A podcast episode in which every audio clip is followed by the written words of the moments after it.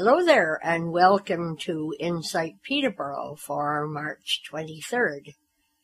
This is kind of a different way of doing things. I'm Devin Wilkins, but we have no Bob Chrysler with us today, only because I'm having to do this from home. Uh, however, I know that Bob would want me to say hi to you. Insight Peterborough is a presentation of the Peterborough chapter of the Canadian Council of the Blind. And if you want to find out more information about the Peterborough chapter, all you have to do is send an email to ccbpeterborough at gmail.com. That's ccbpeterborough at gmail.com. Uh, before we get underway with interviews, I have a little bit of trivia to share with you. As I said, this is uh, March 23rd, 2020. And tomorrow, March 24th, would have been the 100th birthday of the blind hymn writer, Fanny Crosby. And uh, as it turns out, she wrote a whole lot more than just hymns. Uh, she was quite a, an advocate and she wrote uh, poetry and songs and was actually, now this I find surprising because I, I would have thought it would have been Helen Keller. But anyway, Fanny Crosby was the first blind woman to speak to the U.S. Senate. She was born and raised and lived in the Manhattan area of uh, New York. Unfortunately, I don't have uh, any of her uh, songs that I could play for you right now, but I do have uh, an arrangement of a choir, and it was the uh, school choir where where I went. Not it was a few years after I graduated, but it was the choir of the um, what used to be the Ontario School for the Blind in Brantford, and now it's the W.R. Uh, W. Ross Macdonald School. And uh, in uh, 1972, uh, they did a uh, an arrangement of Moon River, so I kind of thought we'd start with that.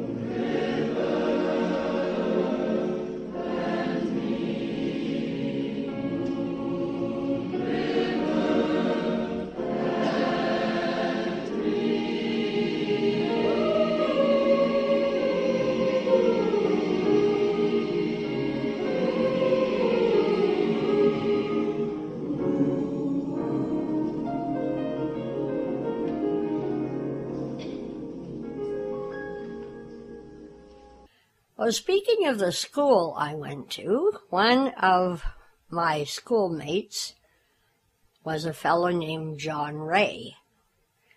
He lived in Toronto at the time and still does, and has made quite a name for himself in the disability community.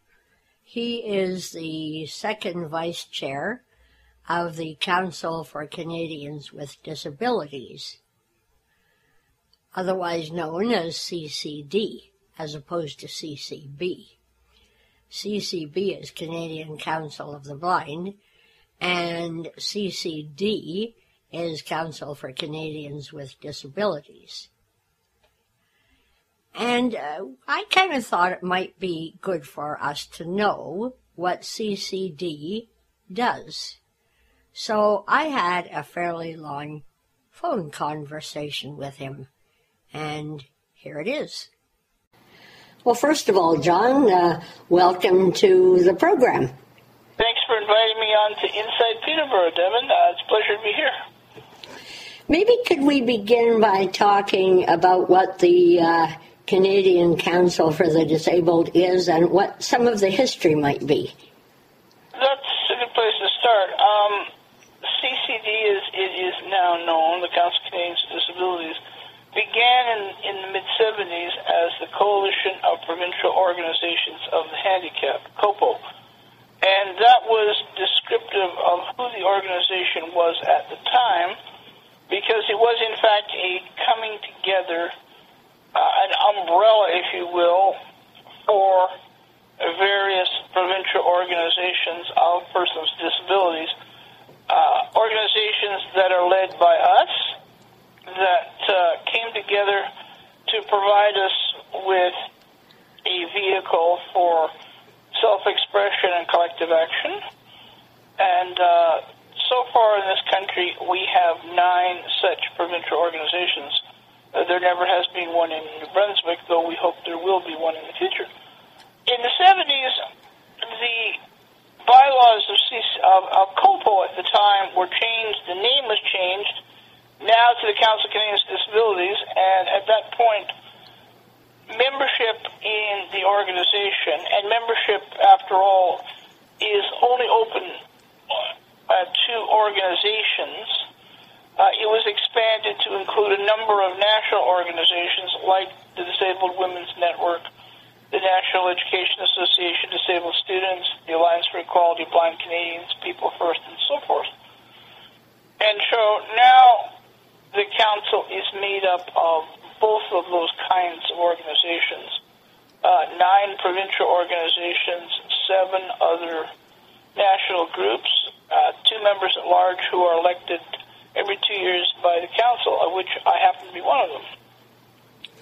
So the the work of, of CCD has, I think, not changed all that much over over the years. In, in the beginning, some of those uh, provincial organizations came together, especially in Western Canada, around the lack of accessible housing. Sad to say, uh, 45 years on, that's still an issue. That's still an issue wow. across Canada. And of course, nowadays, when we think of housing, we need to think of both accessible but also affordable housing because in uh, major centers, finding any rental properties is tough. And what there is is often not terribly affordable, especially for individuals who are on social assistance. Uh, some of the other issues that uh, we've been involved with over the years, certainly transportation has been a major one. Mm-hmm. The uh, landmark Supreme Court case against Via Rail regarding their purchase of inaccessible rail cars way back, I think it was in the 80s. Uh-huh. Um, we've been involved with the Court Challenges Program, which funds organizations that want to challenge federal government decisions. And certainly fighting for human rights protection, which we now have in every province and territory across the country. The problem is that uh, I think we've come further in this country in terms of legal equality. We have the Charter, we have human rights protection at, as I say, each pr- pr- province and, and territory.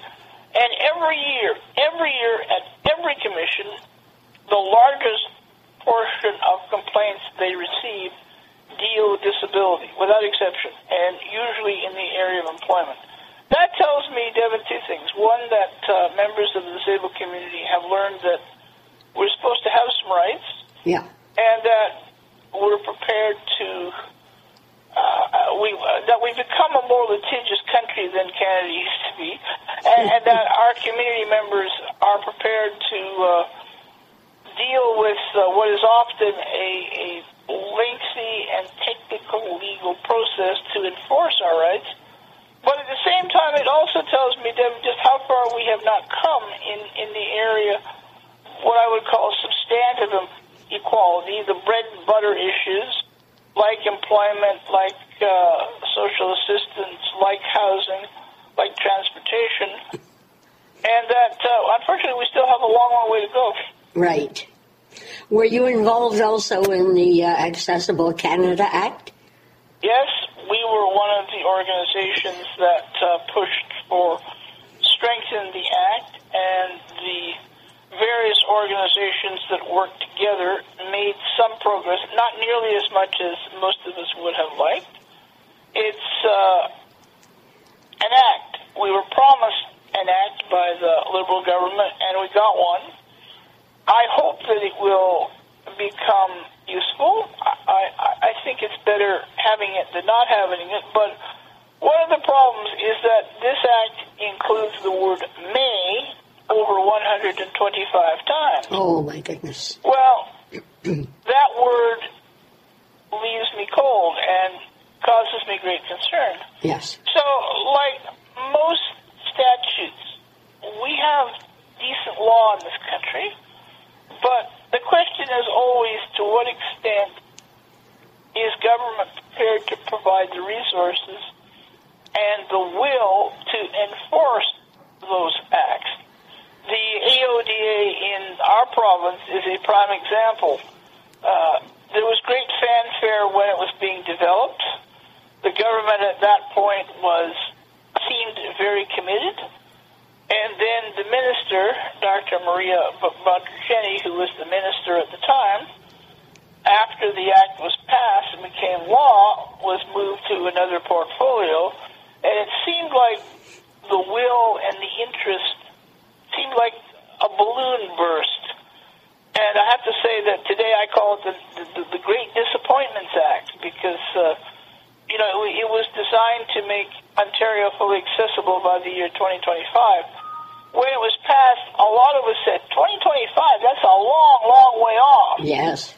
Well, it was a long, long way off, and uh, as we are now five years away from uh, that magical date, uh, the various reviews of the Act, which occur every five years, have amply dem- demonstrated that Ontario, despite how much it likes patting itself on the back for being the first province to enact a provincial law of this kind, which Ontario was, but it seems like we are a long, long way from uh, accomplishing the goal of making our province fully accessible. That was the term, fully accessible by the year 2025. Yes.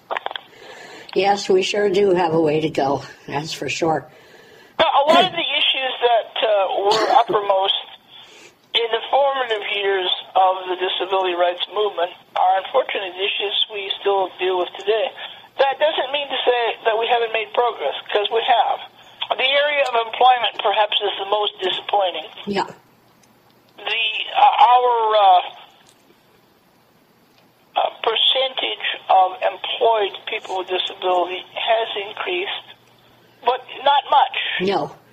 And I, I suspect the, the range of jobs that Canadians with disabilities are currently performing has gone up, but not too much. No. And some governments, when they release poverty reports, uh, are of the view that the solution to all of your poverty is go get a job. Well, that's a nice idea, but it's not that simple. No. And uh, a lot of times we in the community criticize government for operating in silos, which it does. And think about it, uh, listeners, that uh, a job is going to be an elusive goal if the training isn't available, if you can't find housing in the community where the job is, if there isn't uh, accessible and available public transit to get to and from that job. So I think we, first of all, need to look at even an issue like employment and many other issues too in a more connected and holistic manner uh, than we do as well but in terms of employment, there still is great reluctance on the part of employers to hire workers with disabilities. They, they still are of the, they still hold the, this, the myth that we are not as safe, that, you know, that we're a safety risk, yet there's no evidence to support that. And it's hard to legislate attitude, isn't it? Very much so. And even in our attempt to legislate behavior, which I think uh, we hoped would help change attitudes.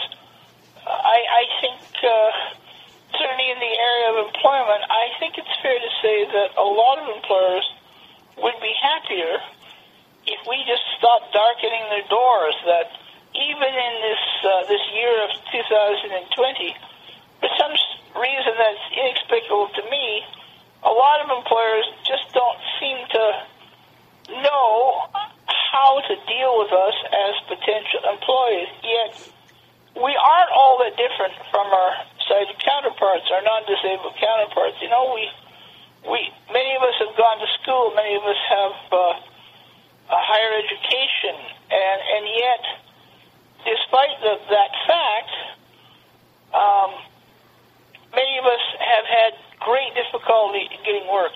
These days, uh, the government claims that there are jobs going vacant, that employers can't find people to fill.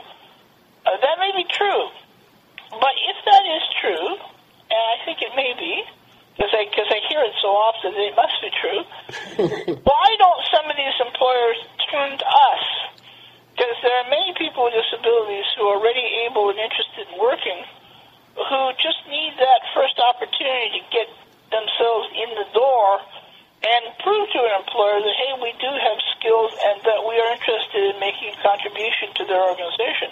But we need that first chance. So, what do you envision uh, the uh, Council for Canadians with Disabilities and other um, organizations doing, say, over the next five years to improve that situation? Well, there will be standards developed under the Accessible Canada Act that will cover issues in the federal arena. Now, Canada, as you know, is a federal state. There are certain areas that are reserved for the federal government like transportation, inter, inter, interprovincial bus, rail, ferry service, mm-hmm. air airline travel, the federal public service, uh, broadcasting, telecommunications, banking, things like that. Those are areas that uh, the federal government has sway over. Well, the Accessible Canada Act uh, can deal with any of those, and, and but but not other areas that are under provincial jurisdiction, like education and uh, social, the, the, the delivery of social services and those sorts of things. So, as, as is, has always been the case, it's up to us, uh, organizations of persons with disabilities, like CCD and others, to try and hold the government's feet to the fire. During the last election, the Liberal Party promised that they would introduce a disability lens. The idea of this is that any new policy, program, or piece of legislation would be scrutinized to make sure that it not only didn't impose new barriers, but that it hopefully did something to help remove existing barriers so far, the government has used what, what they call a gender plus lens. Started out looking at these areas in terms of gender, and then they expanded it. They say that the gender plus approach covers disability in the groups. We have claimed that it does not. No. Certainly doesn't do a good enough job, and so many groups, including during the, the time of the debate on the Accessible Canada Act, tried to get a disability lens written into that legislation, and the government wouldn't do it. But during the election, they announced right towards the end that they would introduce this notion, and we're going to be, uh, you know, trying to hold their feet to the fire. I, I guess also the the other uh, real area is how are we, as persons with disabilities, perceived of by the greater community? Mm-hmm. Seems like our lives are not valued as much as other people's. We see that in the area of med- medical assistance and death, which has been an issue that the council has been uh, working on very hard, and I have to say that uh, press coverage has largely disproportionately covered the other side. It, it has it's basically been supporting MAID. Well, we believe that safeguards are needed, that uh, improved palliative care is necessary, and that these questions should also be given uh, much more attention than they have been. Well, that that that's all all, all part of uh, how we're perceived about it. And of course, now that we have this coronavirus, will persons with disabilities and our needs, anyone who tests positive who has who has a disability, will what kind of support will we be given?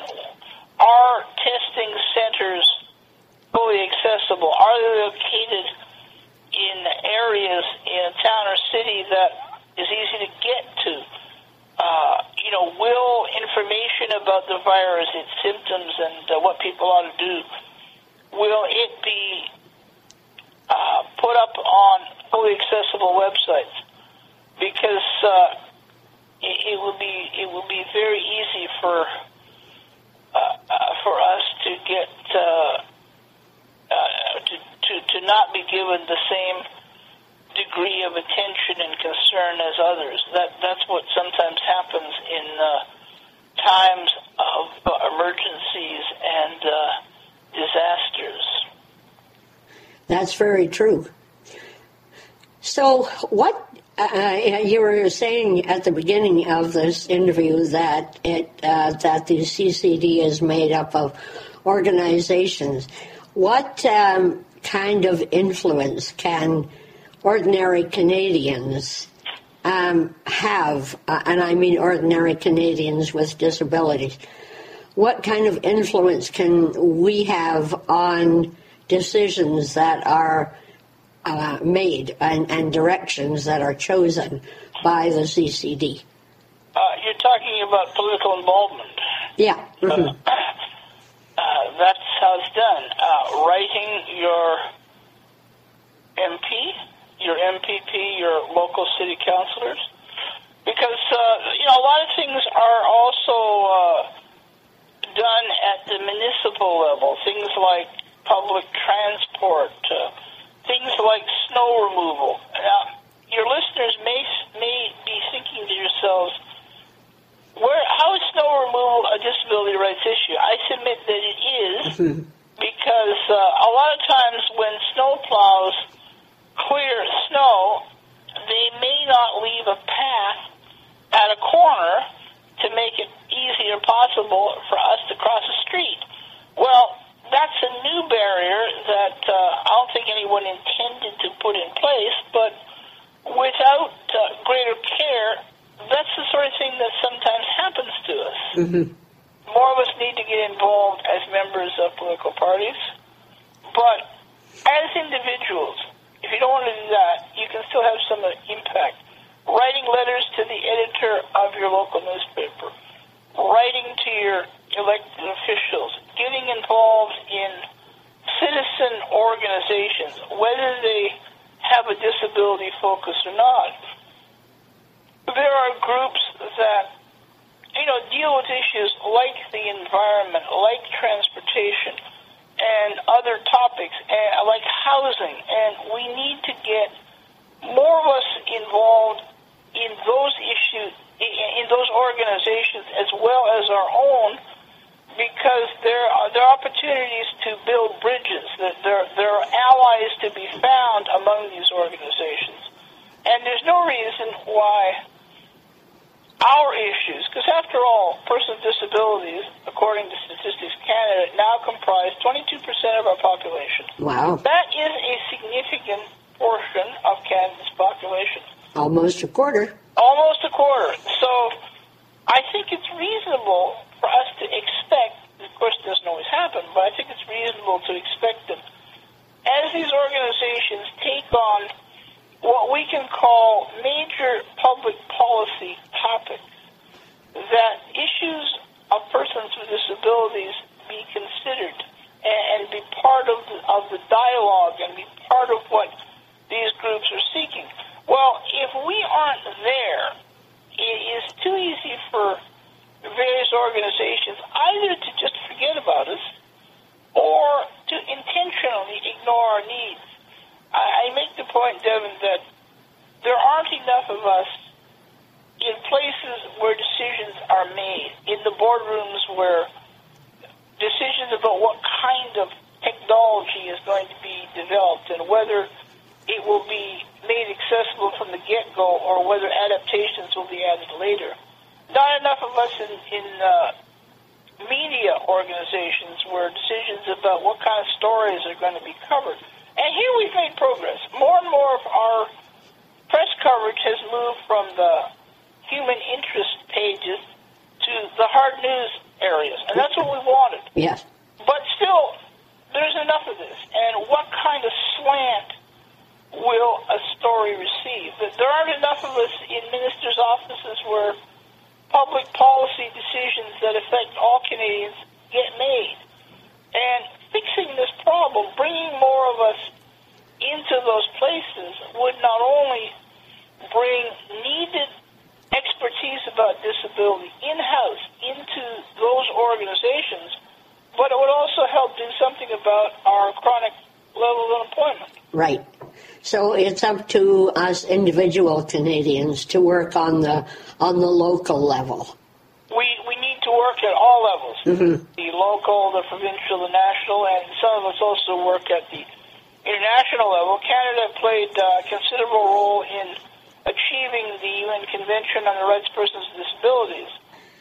Is there a way for people, ordinary Canadians, to keep up to date with what CCD is up to? Uh, we have a website, uh, www.ccdonline.ca. Okay. Um, so people can uh, find out what we're doing. Our office number, we're based in Winnipeg, is 204 947 0303. And if you call the office in Winnipeg, you'll probably reach April D'Aubin, who is our research our research officer.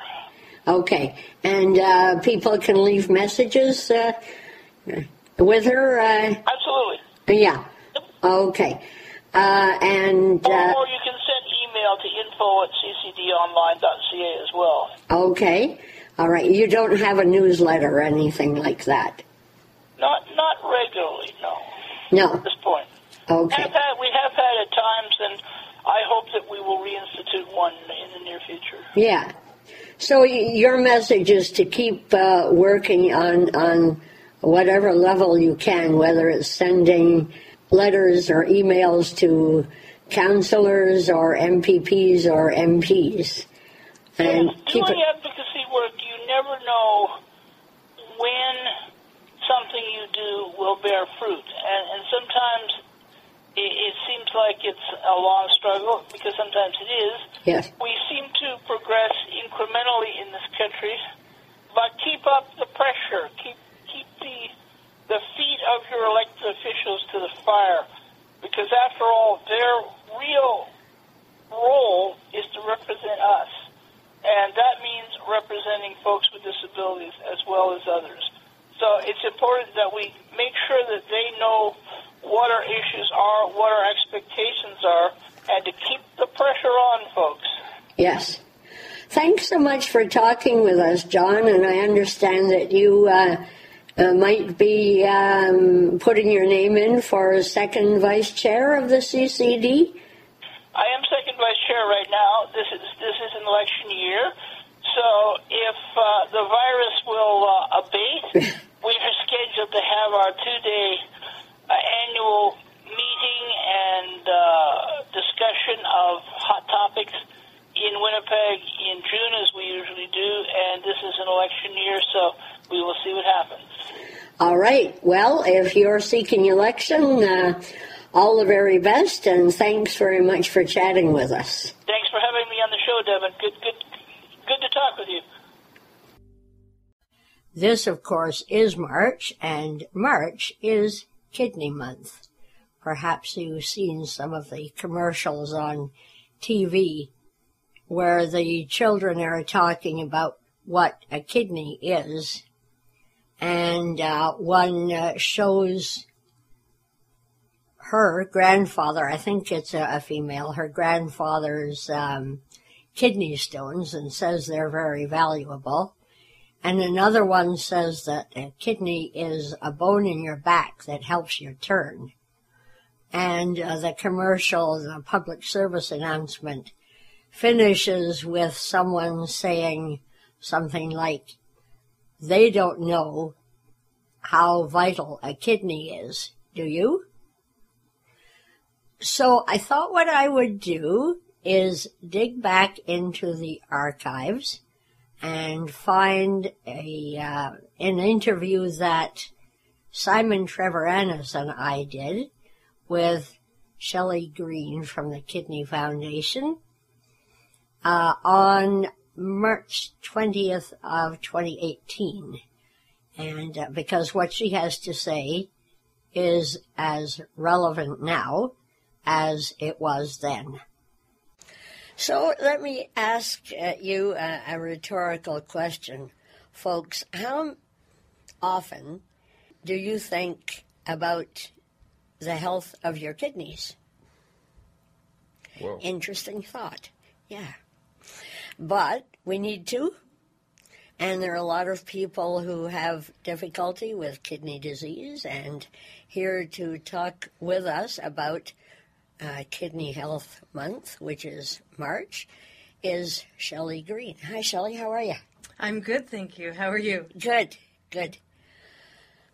How, how do you know whether you have got uh, that you have problems with uh, with your kidneys, and how how f- common is this?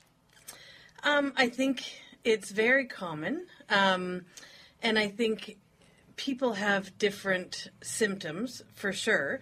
Um, and there's a lot of uh, information on the Kidney Foundation website. Um, a lot of people um, have blood work taken, which um, which will test your creatinine level, um, and the creatinine is the function of your kidney. And if it's um, showing high, then the doctor would obviously do some more tests and check um, check your kidneys and check all kinds of things about you to see what's going on. Um, that's one of the first things that would happen um, if you weren't feeling well and that showed up in your blood work. You might be feeling a bit sluggish and, and stuff like that, would you, do you think? Definitely tiredness and um, a decrease in, in urination and because your kidneys work all that, mm-hmm. right? Yeah. Um, and uh, tiredness and just a, a, feeling of not well for sure. It's incredible what the kidney does. It's only about the size of a fist, isn't it? Yes, but we're born with two of them. Yes, yeah. yes, thank goodness. well, do you think it makes sense to do a bit of a this is what a kidney is and this is what a kidney does? Maybe somebody doesn't know. Yeah, can you can you give us some idea of, of what the kidney does? Um, so the kidney um, helps reduce or eliminates the waste in your body. Um, and I don't have all the technical terms. I'm, I'm not a nurse. I'm not. Um, I actually don't have kidney disease myself. My husband um, grew up with kidney disease, and he um, has had two transplants in his life, um, kidney transplants, and um, and so he's certainly gone through uh, a lot of medical challenges that way, and um, definitely um, they yeah they work to eliminate the waste in your body. Cool.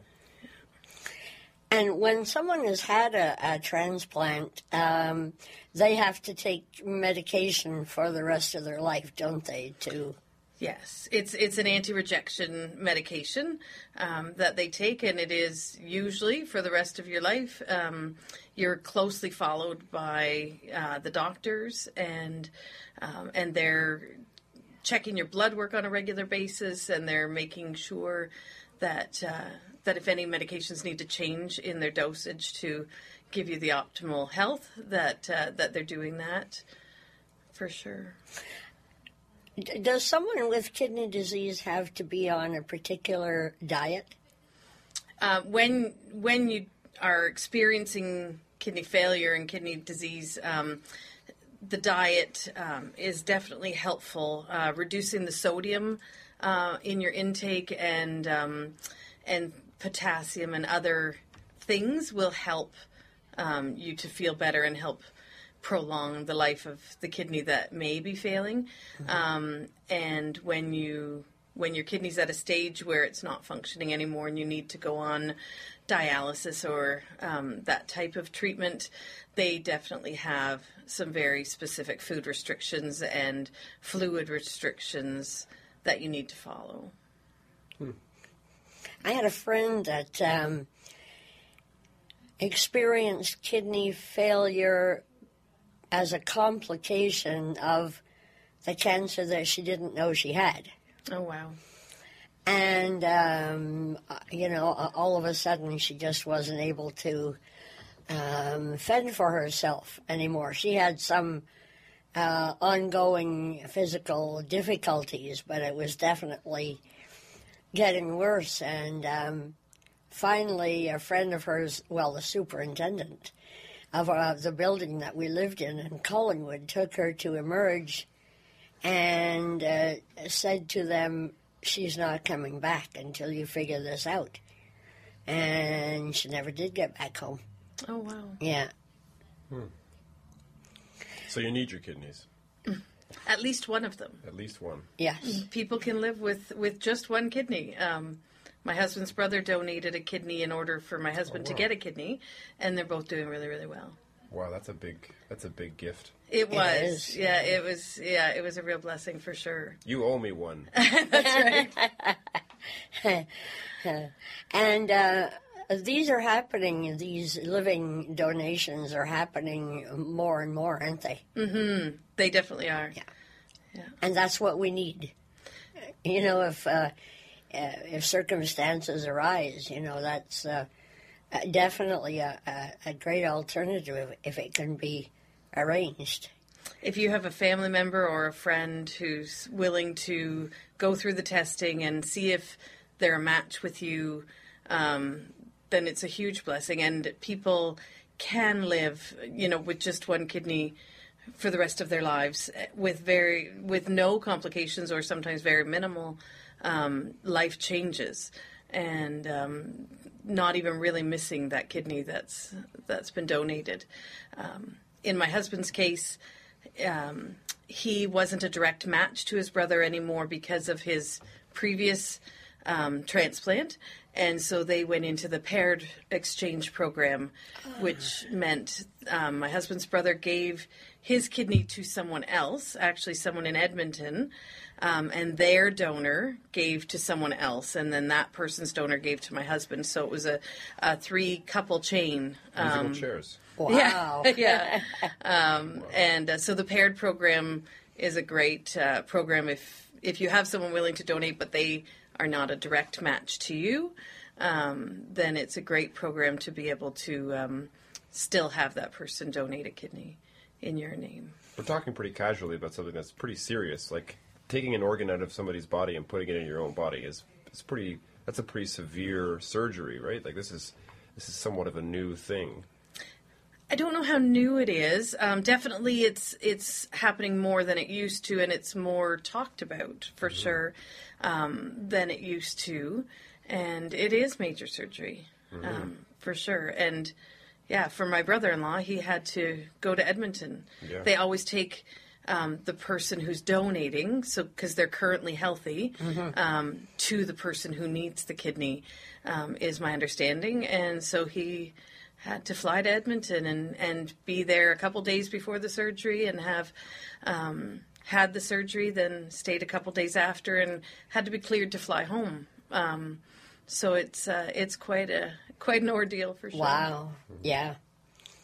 And is that uh, sort of thing what funds that are raised through the Kidney Foundation look after, or how does that work? Um, the Kidney Foundation has definitely um, different places where funds would would be directed. Um, there's a program um, called PRELOD, which is a program that living kidney donors can uh, apply to in order to get some of their expenses reimbursed, um, and that's um, I believe through um, the Ontario government and not necessarily through the Kidney Foundation. The Kidney Foundation does have um, some financial resources that are available to people um, as kind of a last resort. Um, that they can apply for for um, medication or equipment that they need in their home for dialysis or um, transportation, that kind of thing. Now, there are two types of dialysis, aren't there? Um, at least 2 yes. Yep. There's um, peritoneal dialysis, um, and there's hemodialysis. Um, there's also like there's different levels of hemodialysis. There's hemodialysis that you can do at home, and hemodialysis that happens at the hospital. Um, so, but the two types are peritoneal dialysis and hemodialysis. Yes. I had a friend that uh, used to need to do um, peritoneal dialysis, and they actually make a, um, uh, an entry into the abdominal cavity um, and, and, and put the, um, Catheter, yes, permanent catheter in the abdomen. I've got the website open In the here. peri- Okay, yeah, in yeah. the peritoneal cavity. Yes. yeah, uh huh. my husband my husband uh, did that dialysis for several months um, at home yes Yeah.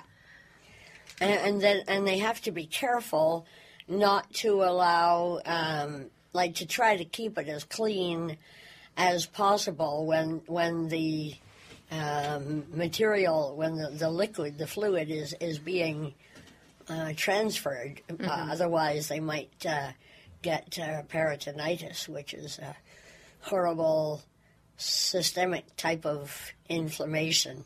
And uh, infection yes. Yeah.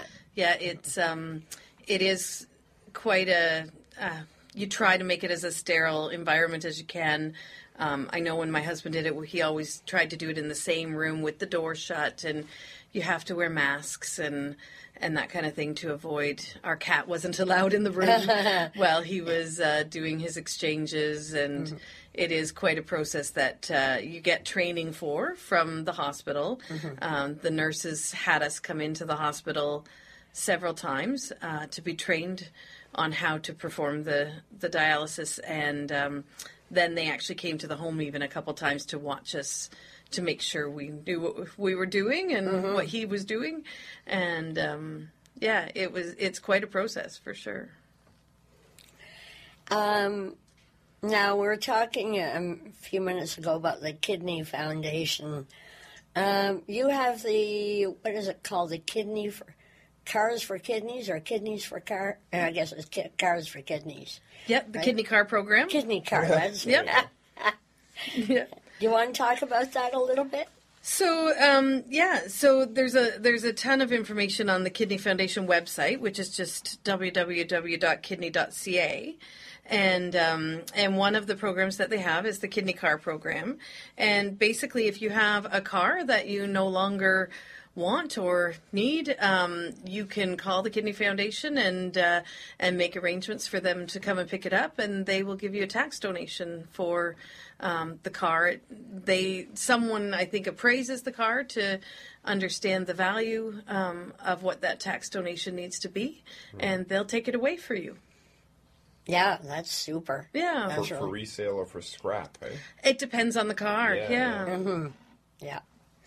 I bet you lots of wreckers uh, use that sort of thing. I hope so. Yes. Yeah. Yeah. what what else? Uh, what other programs does the Kidney Foundation uh, do? So they have um, they have the kidney clothes program, which is um, a program where they'll take gently used clothing, footwear, and textiles, um, and uh, and again reuse those to uh, to um, have money coming in to the foundation.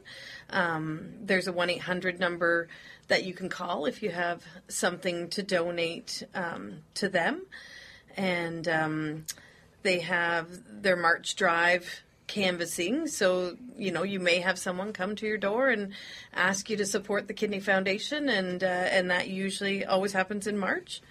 Um, there's also a peer support program. So if you're experiencing kidney disease or have someone close to you that is, um, you can connect uh, through the Kidney Connect program. Um, and it's again, there's a website called, uh, or on kidneyconnect.ca.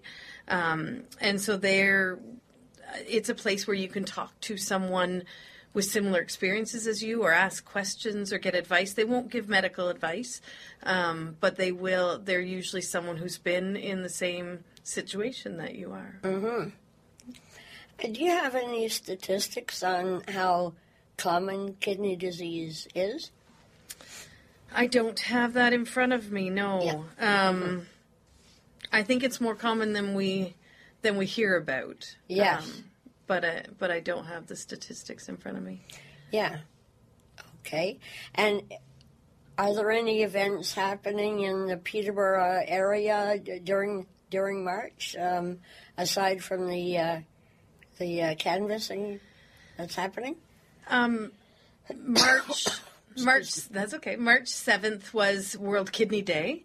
And um, I know a friend of mine was at the hospital that day and uh, she was promoting um, organ donation and, uh, and kidney month um, at the hospital, but that's in the past. Um, and then there's the March Drive canvassing. I'm not aware of any other events this month, but I do know um, every year in September they hold the annual kidney walk. Um, and so it's almost always held at Nichols Oval here in Peterborough. Um, the date this year has not been confirmed yet, but it's always in September. Um, and it's a great time for people to get together, and we just walk down the Rotary Trail for five kilometers, uh, two and a half there and two and a half back to Nichols Oval, and uh, that's another way that the Kidney Foundation raises some money towards their programs as well. That's super. Pardon me. Survive. Yes. Um, and there was another question, and uh, uh, that I wanted to uh, ask you, and it seems to have um, escaped me, but it, it had something, to- some connection with what you were uh, um, saying there. Um, You're choking on it. I know, I know. yeah. So, with regard to, oh, I know, it was about organ donation. That was what it was about. So, uh, I'm sure that you're, you folks are real proponents of people donating, uh, thinking about, and talking about donating organs. We think it's a great idea. Why Yeah. take your organs to heaven with you? Uh, yes, I, I know somebody actually that has a um, a thing at the end of her email. Uh, every time you get an email, um, uh, something about don't take your organs to heaven. Heaven knows, uh, only knows we need them here. That's correct. Yeah, Uh, it's uh, people can donate um, or can register uh, to donate their their organs, um, and uh, and it can benefit multiple people. Um, you can donate, you know, several organs, your eyes, your skin. Um, it's uh, yes, you don't need them anymore at that point. No, no. so, and, it's always uh, there's a thing I guess on the back of your driver's license. Is Yes. there that you can sign? When you're when you're updating your driver's license, I think it's something that gets embedded into the into the card. Yes. Oh, yeah. Your consent. Okay. I have a couple statistics. Oh, good. So, nearly 75% of the over 4,400 Canadians on the waiting list for an organ transplant are waiting for a kidney. So, m- most of the people who are looking for an organ are, are looking for a kidney. Hmm. That's kind of interesting. Yeah, very. Yeah. Yeah, and and there's 24,114 people on dialysis, and only 14% of them are waiting for a transplant. Wow. Interesting. Some of them wouldn't be eligible for a transplant. Really? Based on if if their body was going to reject it, um, or if they're too sick, or that kind of thing. There's there's other there's criteria you need to meet in order to be eligible for the transplant. Well, I imagine it takes a toll on your body. It does, yeah. And the and the lifelong medications and Mm-hmm. just yeah. Interesting thing as well. One in ten Canadians has kidney disease, and Wow. millions more are at risk. That's kind of shocking. Yeah. Yeah. One in ten. So you know ten people. It's a high number. Yeah. That is a high number. It's kind of surprising. And then each day, an average of 15 people are told that their kidneys have failed. Wow. Mm-hmm. Two leading causes of kidney failure diabetes mm-hmm. at 36%, and renal vascular disease, including high blood pressure, which is 15%. So those two things, largely genetic or habits? Question mark. Well, I think I think diabetes is usually genetic, um, but uh, the high blood pressure is something that we can usually control if we are good with our diet and um, sodium intake and exercise and all that kind of thing, right? Yeah, that seems to be a common theme. Many of our guests are talking about, you know, things that are that are challenges, and exercise and a good diet are often a, a preventative way to to uh, to avoid those things. Two uh, extra reasons to look after yourself and take care. yeah. Kidney disease is the tenth leading cause of death in Canada. Wow. Scary Gee, stuff. yeah. And then apparently there's no cure for kidney disease. No, dialysis will help prolong your life and, and it does the work of the kidney when your kidney stops functioning. Um, but again, um, it's not a cure and you may progressively get worse if if you don't get the transplant. So uh, the uh, uh, amount of time that you would spend in dialysis is uh, directly uh, proportional to the the uh, health or non-health of of your kidneys, then, right? They they definitely um, assess each person and kind of set them on um, on a prescription or on a time limit. I know when my husband was on hemodialysis at the hospital, he was set for four hours three times a week. Um, there were other people around him who were only there for maybe two and a half hours or um, or three hours, and there was other people around him who were going more than three times a week Oh wow. the peritoneal dialysis um, that you typically would do at home is an everyday thing. You ha- he was doing it three times a day, um, and uh, and so it's something that you do every day. And the amount of um, fluid that you're using and the time frame between um, having the fluid exchanges going in and going out um, would again be dependent on the health of your kidney or non-health of your kidney. Yeah. You'd really have to, if, if you were on dialysis, you, you'd really, either kind, you'd really have to organize your uh, your routine, your daily routine. Uh, well, I can do this when I'm on dialysis, but I can't do that, so I won't do that on Monday, Wednesday, and Friday. I'll plan that for another time during the week. You'd really have to uh, plan your life, wouldn't you? It definitely affects your life. um, thankfully, my husband um, had a very understanding and accommodating employer, and um, and so he would, uh, when he was on the home dialysis, he was able to take um, a break and go home and you know complete his dialysis, then go back to work for a few hours, and then he'd end up leaving early in the day. Um, and uh, to do the next round of dialysis. Um, so he lost some time, but working was really important to him, so he continued working.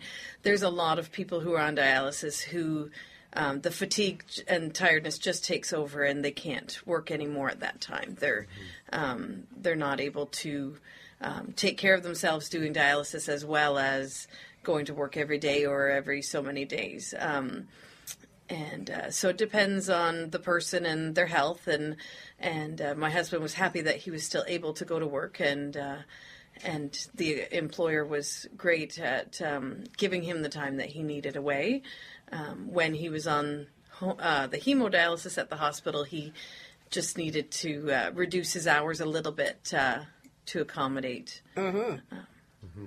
That's great that there's some flexibility there. with his employer there was i'm sure Yes. not every employer is able to do that or um, or it might affect the the work too much but uh, his employer was able to do that Yeah. Otherwise, a very costly and disruptive process, I guess. can be yeah, Yeah. So, if people want to learn more about uh, kidney disease or the work of the Kidney Foundation, uh, Shelley, how can they go about doing that? Um, well, like I said, the Kidney Foundation um, has a website, and it's uh, www.kidney.ca.